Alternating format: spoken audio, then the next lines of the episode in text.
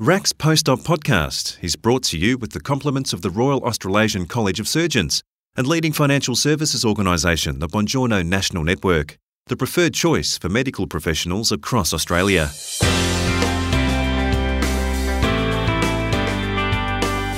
COVID 19 has upturned the way we all live and work, and that's particularly the case for the medical profession. Many in the community have had to rely on other ways to communicate.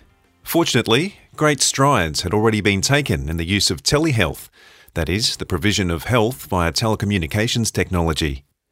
An advocate for telehealth is Professor Mark Frydenberg, a urological surgeon who's been chairman of the Department of Urology at Monash Health in Melbourne since 1997. Chris Ashmore asks Professor Frydenberg about his involvement with telehealth before the pandemic. Well, my experience with telehealth was primarily looking after my regional patients. I personally have a regional practice as well, so even though I'm based in Melbourne, I do a bit of work in regional Victoria and Gippsland. And although I do go out there to consult in person and operate, but in between visits, obviously there are issues. And uh, telehealth had been reimbursed for patients that live greater than 15 kilometres away from a metropolitan area, which certainly fits all my regional patients. So certainly I've had quite a reasonable amount of experience using telehealth, but primarily with my regional patients and not with my patients that were actually within metropolitan Melbourne. Has there been a surge in demand of telehealth appointments since the pandemic, and how have you prepared for that surge? Listen, there's undoubtedly been a major surge because of the lockdowns and the advice for people to not come out. It's also important that doctors' rooms are not that easily to socially distance from the point of view of crowded waiting rooms. And so there were some logistics issues with people coming in for face to face appointments anyway with the current restrictions. In addition to that, you can impart a lot of information and set a diagnostic pathway relatively well by telehealth in a large number of patients. So there's no doubt there's been a big surge in the demand, and I think that's reflected by some of the numbers that the government have got regarding the utilisation of telehealth since it became funded as an emergency measure during the COVID period. The preparation for that surge has been difficult. Logistically, it's been hard in some aspects. Some patients have embraced telehealth and been very happy with it and fully understanding of it. Other patients were very keen on face to face reviews, and you have to try and explain to them why that's not a good idea at the moment. It's also a challenge because, from a medical legal point of view, we also don't want to be misdiagnosing patients or making errors in our judgment. So we've got to be very careful which patients are suitable for telehealth and which ones are not suitable for telehealth, which is challenging as well. And in addition to that, trying to set up telehealth appointments in our outpatient clinics in public hospitals, but also in our rooms privately, are also challenging because our staff have had to, in a sense, contact all the patients to let them know that there's a conversion to telehealth. Then they have to send out an email with appropriate telehealth links. We've got to make sure patients are computer literate for a video link, otherwise, we've got to make sure it's a phone link. And then we've got the usual technology issues occasionally that happens, and then there's obviously complications with follow up as well, because after every consult, patients might need some imaging or some diagnostic tests that need review. So again, there's follow up. So in fact, there's no doubt, I believe that it has increased the administrative work from all of our staff, both in public hospitals and private practices, quite significantly. So it's certainly a very valuable addition, but there are challenges associated with its implementation. What's been the response from patients in regard to telehealth? Can you share any feedback from their experiences? Sure. The vast majority of people are very positive about telehealth. A lot of them quite like the idea of actually getting their information with the convenience of remaining in their own home where they know especially that they don't need a formal examination by their clinician. For busy people who are actually still actively working, it's also saved them time. They don't need to travel, they don't need to park, they don't need to sit and wait. So again, from a productivity point of view, a lot of people have found that it's extremely productive and very efficient.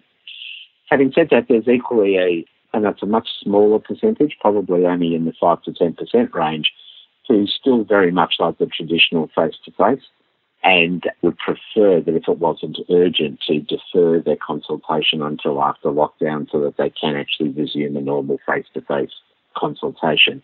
But the vast majority of people have been very happy with telehealth and I think would be very keen to see it continue.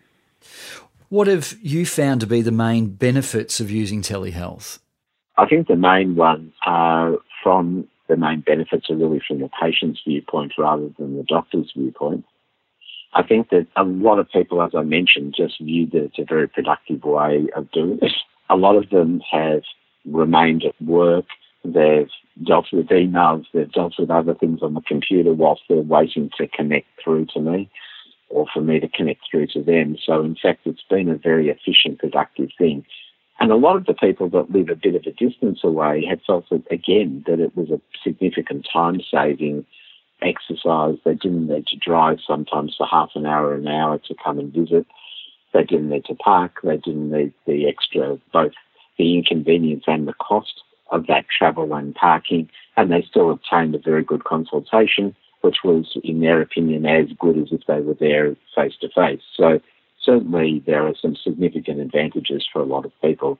I think the biggest disadvantage from the doctor's point of view is that you just need to be very careful about making sure that you aren't cutting corners in the diagnostic pathway to make sure that you are doing what you would normally to make sure that you are diagnosing a person correctly or managing a person correctly without that face to face interaction. Mm. Do you see any limitations I think that the main limitations, which have partly been mentioned previously, are that some patients definitely feel from a rapport point of view that they still prefer a face to face rather than using telehealth. And I think we do need to take that into account and obviously allow for individual differences. I think again the other limitation from a doctor's point of view as I've mentioned before, have to be careful that we're not taking shortcuts and find that we're not managing people as accurately and as well as we would as if it was a face to face. I think the other problem is the technology side, that there are a number of patients that just don't have the computer literacy, nor do they necessarily have the internet connection or a computer that's adequate enough or has a good camera to allow for a good video consultation. And there's no doubt that I think, in my opinion, most patients prefer the video consult because you can still see each other's expressions and feel like you're interacting better compared to a phone consult. But because of those limitations, I think in the short term, I don't think there's much doubt that we will always need to have a phone option in there in order to account for those people who don't have that good internet connection or who don't have the good computer connectivity. Well, finally, would you like to see telehealth integrated more fully with our health system in a post COVID world? Personally, I would like to see it. I think it's been a revelation. I think a lot of patients have taken to it very well, and I think that they would be very keen to see it continue. And it does provide, in certain circumstances, very efficient care. I think it's important, as I mentioned previously, to have the option of a phone consult instead of a video consult for the reasons mentioned before about poor computer literacy, poor internet connection, things dropping out, and various other things. But I'd certainly like to see that happen, and I think it should be expanded to everyone like it is now. I don't think it should just be restricted to regional and rural patients. I think that it's quite beneficial even for people within metropolitan cities and it improves productivity for people who are busy in that it saves them travel time, parking time, and they can still actually get a very efficient, good medical consultation for their medical condition. Certainly, it works better for some specialties than other specialties, so it doesn't always work for every single type of specialist. But certainly, from my perspective, I think it should be available ideally. And to that end, the College of Surgeons is about to embark on a very major survey to our membership, and hopefully our members will actually also send it to their patients to gauge the experience of surgeons and surgical patients with telehealth, whether or not they viewed that it was an effective way of delivering it. And we hope to therefore have some more robust data around this that we can advocate on behalf of both our surgeons and our patients to government as required. So hopefully that is something that will be uh, coming out to our membership over the next week or two. Professor Mark Frydenberg. RACS Post-Op podcast is brought to you with the compliments of the Royal Australasian College of Surgeons and leading financial services organisation the Bongiorno National Network, the preferred choice for medical professionals across Australia. You can reach the Bongiorno National Network on plus 613 9863 3111.